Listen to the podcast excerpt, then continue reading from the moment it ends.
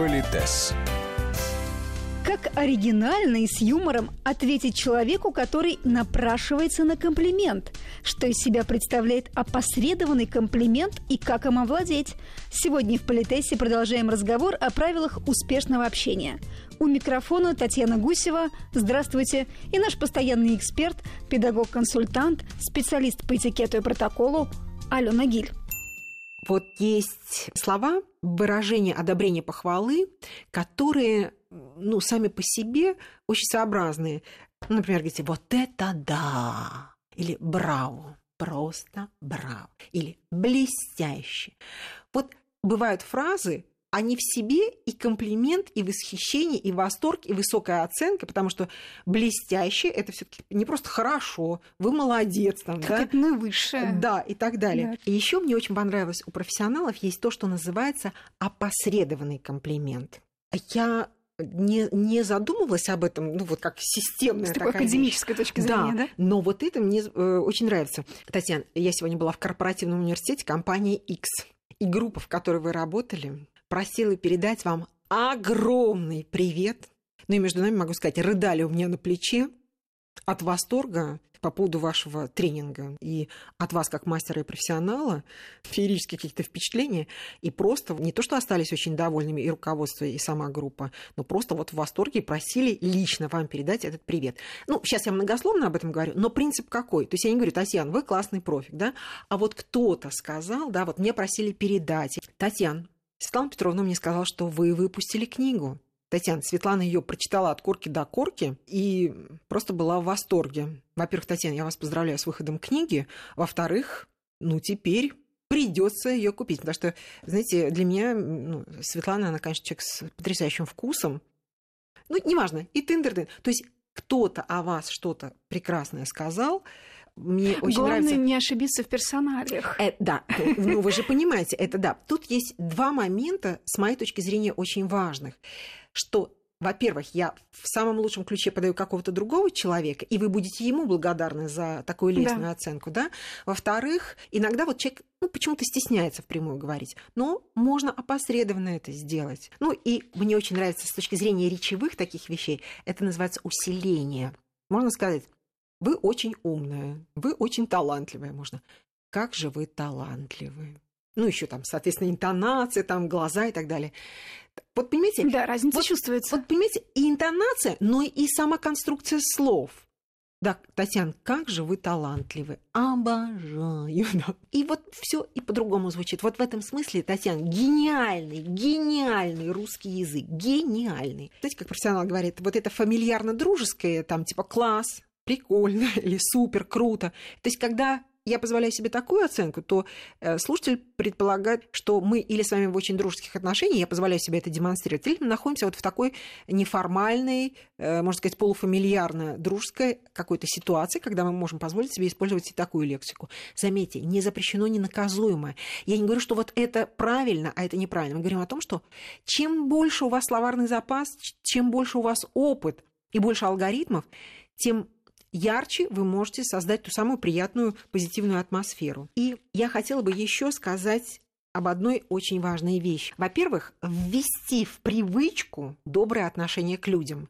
Ну, я сейчас не говорю, а, знаете, боже мой, там какой-то розовой слащавости, да, а мы говорим вот априори. Помните, у каждого человека есть чувство собственного достоинства, у него есть гордость. Он, ну, как может, старается, наверное, быть позитивным, интересным и так далее. Просто изначально априори ко всем относимся хорошо как говорится, пока не доказано обратное. Потом стараться использовать каждую ситуацию, повторюсь, когда это уместно, умно, а, для того, чтобы подчеркнуть вот что-то хорошее и достойное в человеке. Очень мне нравится эта фраза. Приучать себя быть щедрым. Вот гениальная фраза, согласись, да? Ведь а, в определенном смысле это душевная щедрость. Поднять другому человеку настроение. Да, не, жадни- не жадничать хороших слов, не Да, жадничать да, хорошего настроения, да, делиться вот, им Да, понимаете? и замечать в других это. Вот, абсолютно. Согласитесь, что, господи, это какие-то кармические вещи, о которых мы с вами говорим. И я бы сказала, что обучать, вот мы с вами сейчас говорим, но формально мы тоже эту функцию просветительскую несем, да? Да. Да, этим вещам нужно обучаться. На каком-то этапе этому нужно обучаться. И опять же, в книге госпожи Формановской была упомянута статья из какой-то французской газеты, что французских юношей из хороших семей их учат говорить дамам комплименты. Этой книге уже там сколько-то лет, но тем не менее.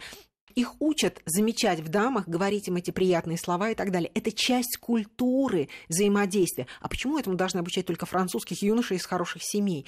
Мы что, не должны друг, э, друг с другом вот так вот общаться? Но, как вы понимаете, это идет из семьи.